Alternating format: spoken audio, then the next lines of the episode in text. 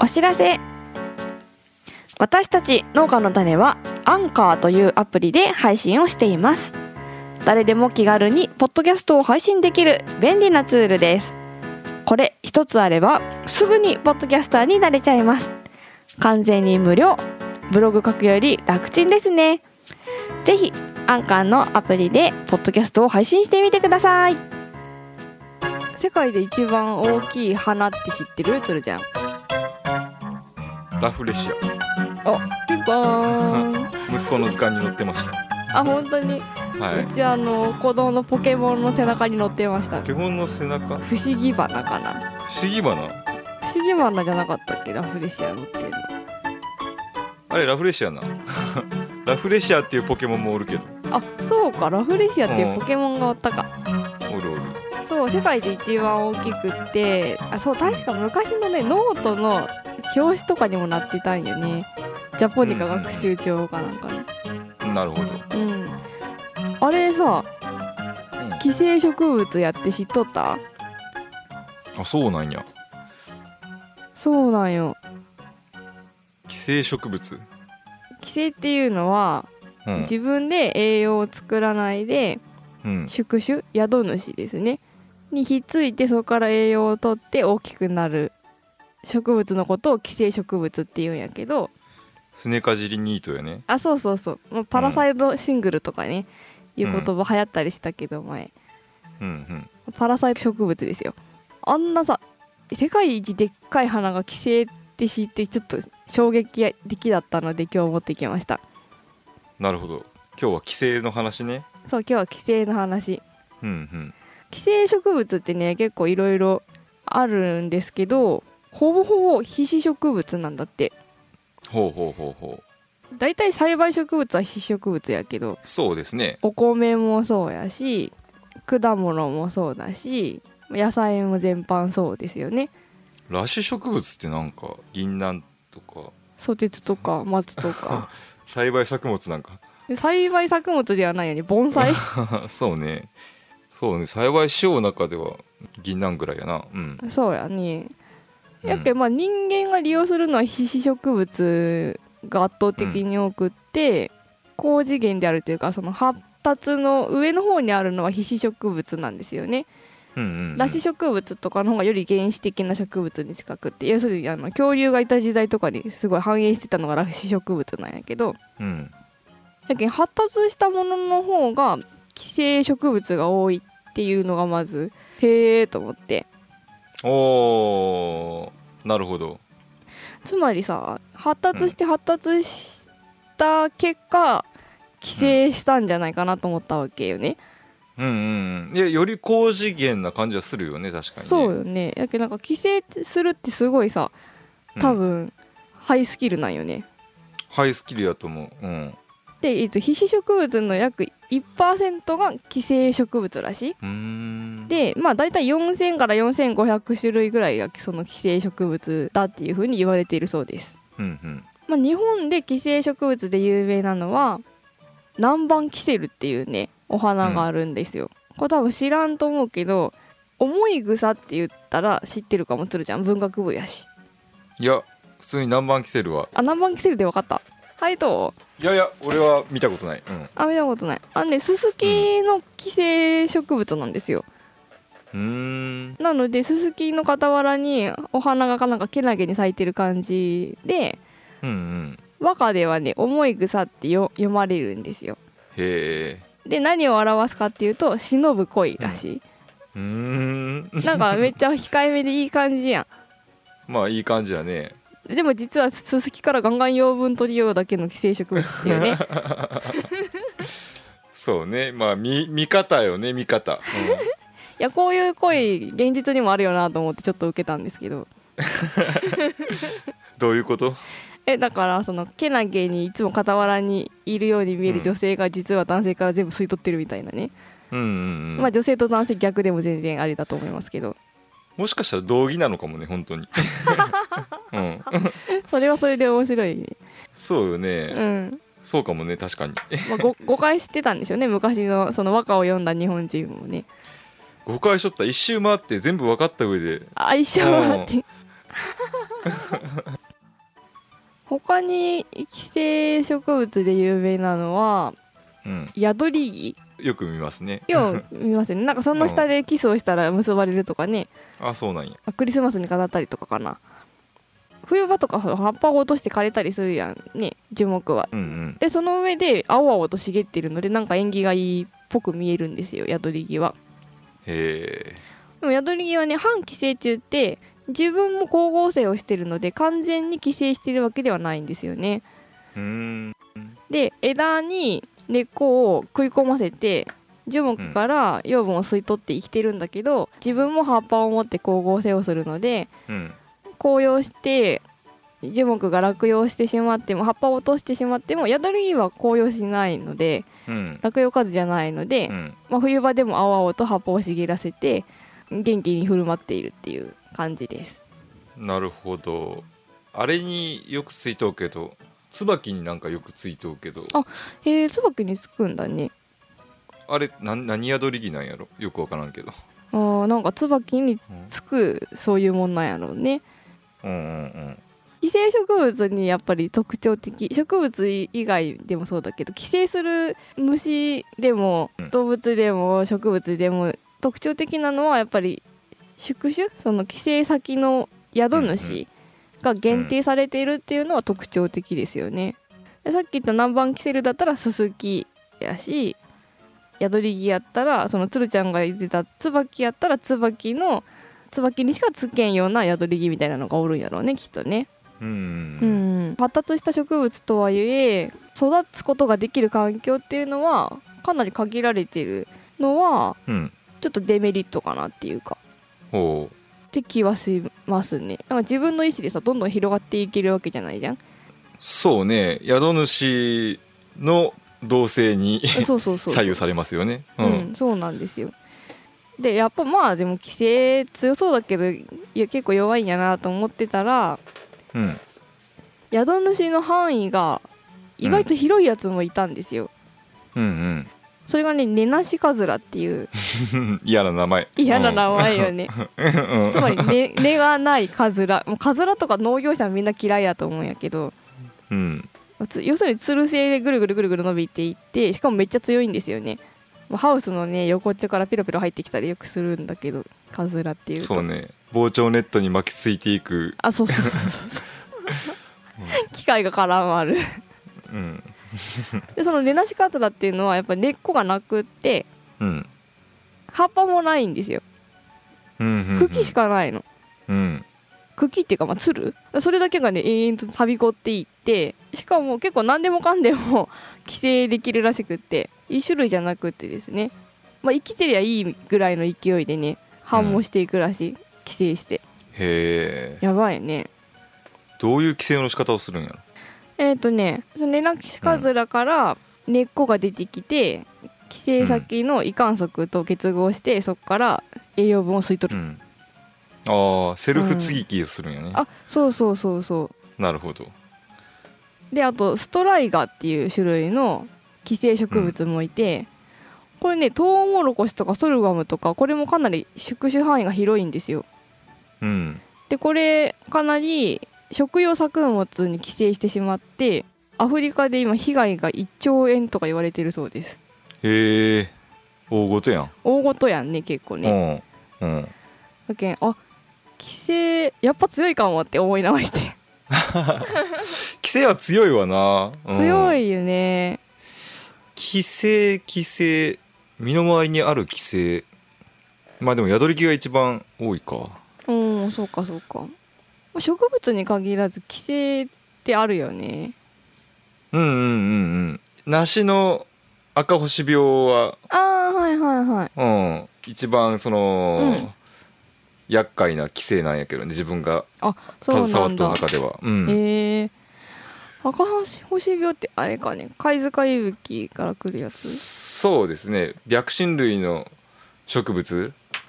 白身類ってね多分皆さん全然聞きなじみがないでしょう けど割と道路の植え込みに使われてるような気がそうですねそうですはい道路の、えー植え込み生け垣とかに使うよく使われてるんですけど目隠しになるんでうんうんうん、でそれはそれは常緑樹なんで冬の間はそこにその赤星病の病原菌がいてうん4月5月暖かくなってきたらこう梨とかにふわーって飛んできてうんうんうん今度は梨梨に寄生するというかそうよね中間すくすかあそう中間宿主やねうんうんあうどんご病も寄生だよねああカビですよね要はまあ紙ですねあでも宿主が決まっててそれにしかついてうんうん寄生できない生きていけないタイプの菌やね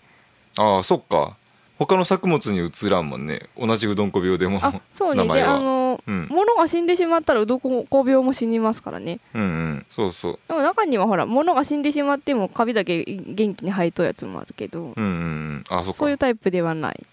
うどんこ病はね途中仮想も寄生冬虫夏草も寄生だと思うねでもあれ多分生きてる時から寄生するよねああそうか死んでも寄生し続けるってことそうそうそうそうそうし 死んでも絞り取るそうやあねー恐ろしい死してまなあおつぶりつぶりとるんか今流行ってるコロナも寄生ですよねそうウイルスはまたちょっと難しい難しいというかうん、まあ、寄生する側が微生物になってかつ宿主にかなりの負担を与える場合は病原体っうんて呼ぶんですよねうんうんやけんまあ我々が風邪ひいただの病気になっただな言ってる感染症とかは寄生だよねうんうんうん普通の寄生の場合はうんうん宿主をそこまで苦しめないんですよっていうのは宿主が死ぬようなことになっちゃったら他にうつ移動しなきゃいけないじゃんうんでも移動するのって結構リスクが高いんですよねなんなら今まで生きてきた中で一番リスクが高いことをしなきゃいけないかもしれない宿主が死んじゃったら引っ越すっていう作業がすごいリスキーなんだけどうん微生物の場合は飛沫感染とかってほらすぐ移るじゃん引っ越しが楽なんですよ微生物にとってはうんだから引っ越しが楽なものにとっては宿主に致命傷を負わせたりするっていうことはそんなにリスクにならないんだよねうーんだからコロナもどんどんどんどんほらうつってうんでかかった人はひどい病気になってっていう風になってるんだと思いますはあそうなのか南蛮キセルはススキが死んだら困るけど病原体は人間が死んでも困らないんだなうんうんうんまあ大きさがあまりにも違いすぎるけどねでもよくできてるよねちゃんと自分の身の丈に合った生存戦略を立ててるなっていう目的は何なの目的繁栄繁栄やね種の繁栄ですよね、だからラフレシアが咲くんだもんねうんよし戻ってきた ぞ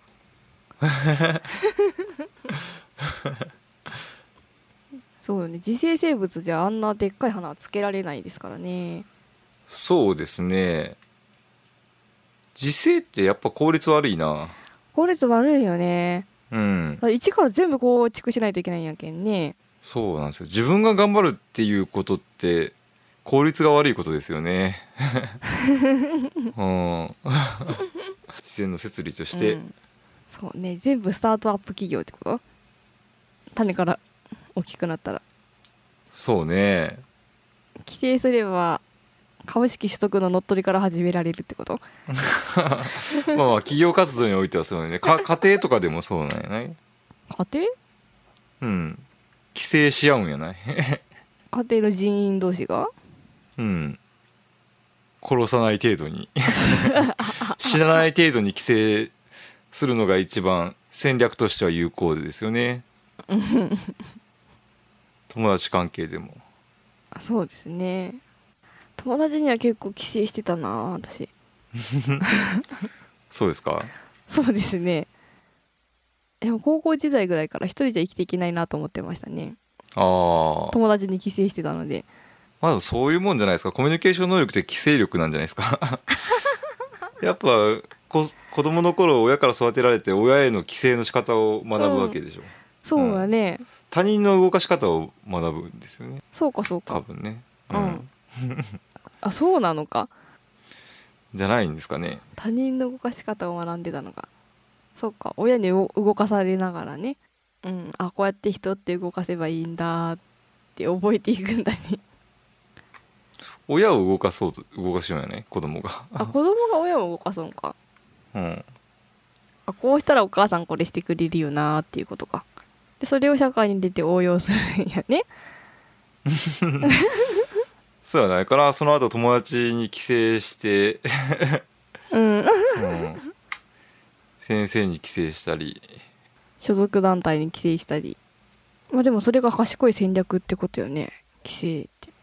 うん一人で生きたら何も学べないし何もなせないですよねですねそうかコミュニケーションの生き物っていうのは帰省の生き物って考えればいいんか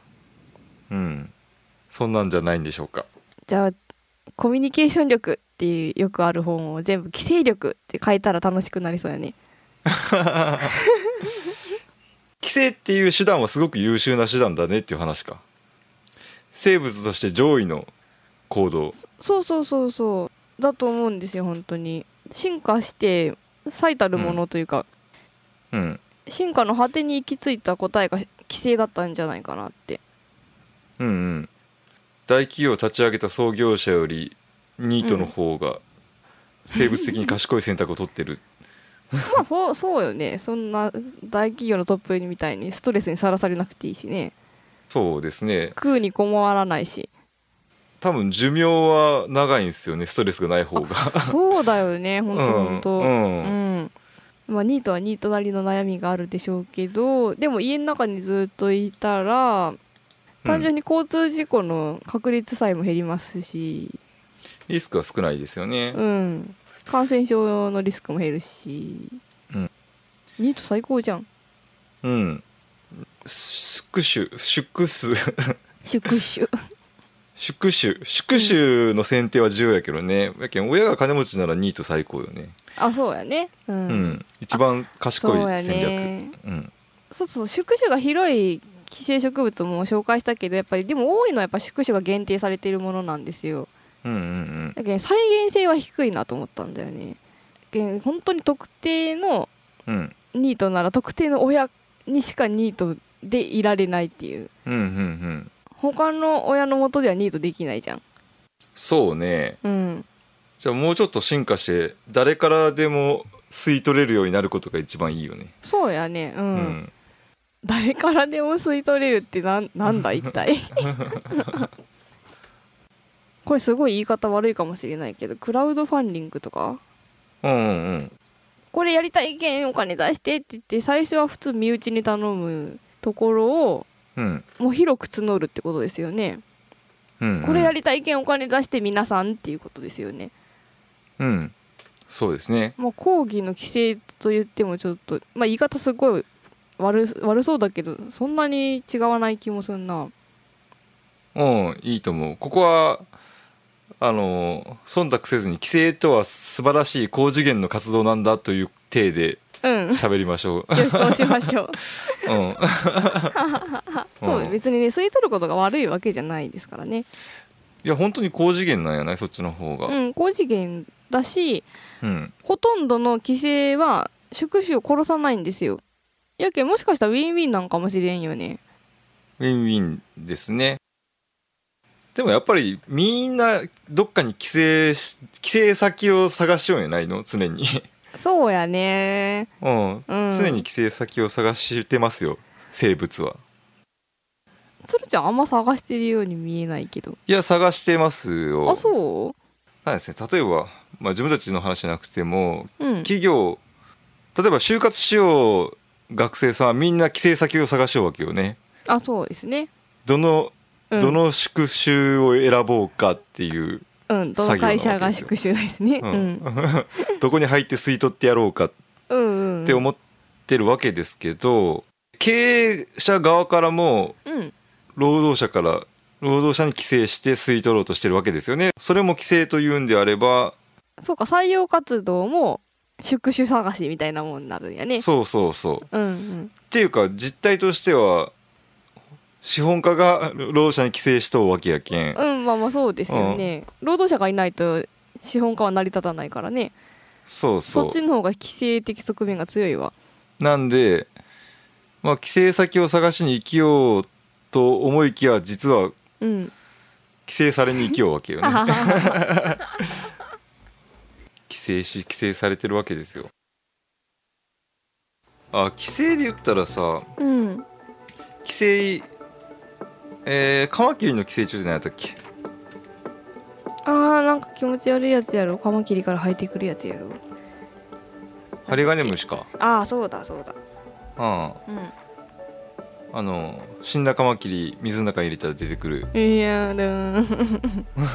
気持ち悪いうんうんうん完全に行動をコントロールするわけよねそうよね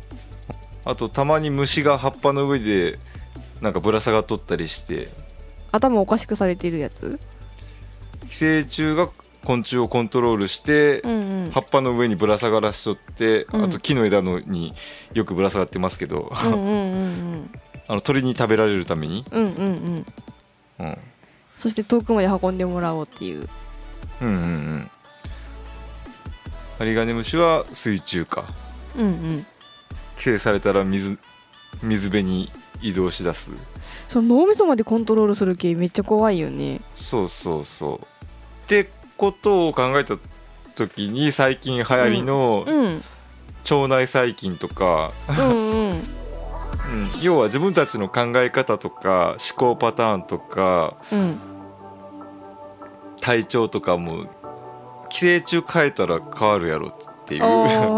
おー ねえそういうことですよね、多分そういうことでしょうねうん、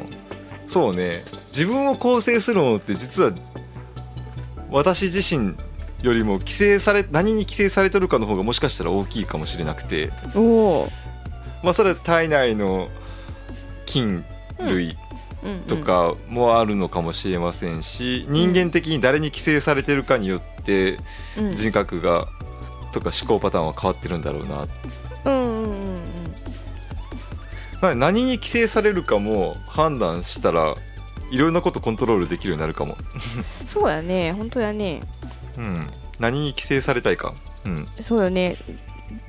どういうメンバーと一緒に自分がいるかによってうん、思考パターン異なりますよね、脳みそコントロールされてるってことやね本当ね、まあ、自分そうででしすねてるっていう面もあるけどどこまで自分の意思なのかそうよねそこちょっと境界わかんないよね自分の意思じ自ゃ分のない意の思かなんてもないのかもしれん、うん、わあ怖い怖い生物全体で何かしらの意思うん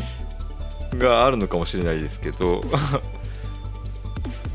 そもそも私の意思っていうものはあるのかっていうところ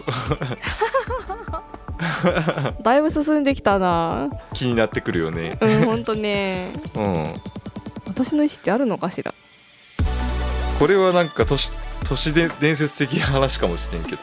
インフルエンザウイルスにかかったら人混みのに行きたくなるっていうえー、怖 いあの潜伏期間になんか人と遊びたくなるうんとか、うん人が多いとこ、そしてね騒がしいとこに行きたくなるっていうのなんか 聞いたことあるけど都市伝説やろそれ はまあでも正当な正当な動かし方よなとは思うけどねそのそうだねうん人に感染するタイプのうんうんウイルスやったらどう動かそうかなと思ったらそう動かすよねって思うけとっど、ても賢いやり方やねうん、トキソプラズマエクソプロズマ何の病気えー、大体猫がも猫が宿主のうん寄生虫なんですけど人にも感染するうんうん感染するとき奇妙な振る舞いをするいやそういうの検査したな妊娠中に確か急に異性にモテやすくなるへえ交通事故に遭いやすくなるえー、犯罪をしだす自殺したくなるえ ー、都市伝説やろそれはでこれが最初都市伝説というかとんでも科学ってずっと言われよったのに、うんいやなんかうん最近は普通に研究されて支持してる人の方が多いみたえいな、ー、そうなん だええ検査しとった方がいいよって医者の友達に言われて検査したんですよねそうそう妊婦さんには妊婦さんはガーデニングするなトキソプラズマに感染するので要は、ね、猫と接触するなってことあですそうねですねそうですねうん、あ実は菌に菌にコントロールされているのか なウイルスとかウイロイドとかも含めてまあだったとしても全然不思議ではないかなって気はするけど、そうねまだまだうんままだまだオカルトの範囲じゃないですかねオカルどうなんですかねトの範囲ではオカルトとも言えんなでもトキソプラズマはオカルトじゃなくなっちゃったんやろうねそうねちゃんそうよとうん病院で検査するぐらいもうほとんどの人が支持してるんですから専門家のうんじゃあもううん科学領域に入ってるよオカルトじゃないよそれは言ってますよね動物の行動を寄生虫がコントロールすることはもう確定してますし大体ね、ううんんうんうんうんそうね、うん、そうか帰省される話に行くとは思わんかったな帰省する話をしようかなと思ってたけど実は帰省されてたんだな規制されるものを選ぼうってことかな さあ誰に帰省されようかなあと誰に規制しようかなよねうん、そうねまあみんななんか自分の意思で動いてるようでそうじゃないんかもねうんそうでしょうね うんうんえ腸内環境が変わったら性格が変わるのは本当なのえー、本当かどうか知らないけどもう変わってもおかしくないよなうん、なんで腸内なんかが俺ようわからんけどまあ、腸内が一番寄生菌が多いからじゃないかな、うんうん、じゃあそこ変えるのが一番変わるよねそうねねえどうなんだろう脳みそまで影響してるんかなとか思いよったけどトキソプラズマの話聞いてたらそうかもしれんよ ねだって腸内細菌の数ってものすごい数じゃんとんでもないよねねえやっぱその辺になんかあるんかもしれん今開いたうん東北大学とか近畿大学とかの共同研究では有意差がなしっていう論文は今見たけおど おゆいさんがなしこっちはあるっていうよねおおいやまだでもわからないでしょきっと調べてもわからんしあのー個人差が大きすぎて正しい結果出すの難しいよねいやもちろん食べてるヨーグルトの種類によって性格が変わるっていうそういう話じゃないけどさはっきりせ んな全部読んだらはっきりするんやろうけどうんわからんとよ、 うんまあでも直感は関係あるよね。うんうん。 直感直感ってなんか変だもんねえ直感なんてものはなくないえどういうことえ直感ってなくないだって絶対考えてるでしょ、そうかな。 うん、そう思うけどな直感否定派か。でも無意識ってないと思、ああ無意識ないと思ったいううアドラー派。ん、あ無意識あると思う、俺フロイト・ユング結構好きだよね。あそうなん だえうん。無意識あると思うね。ー、思ううん。と無意識ないと思うなまあいつかこの話もしましょうか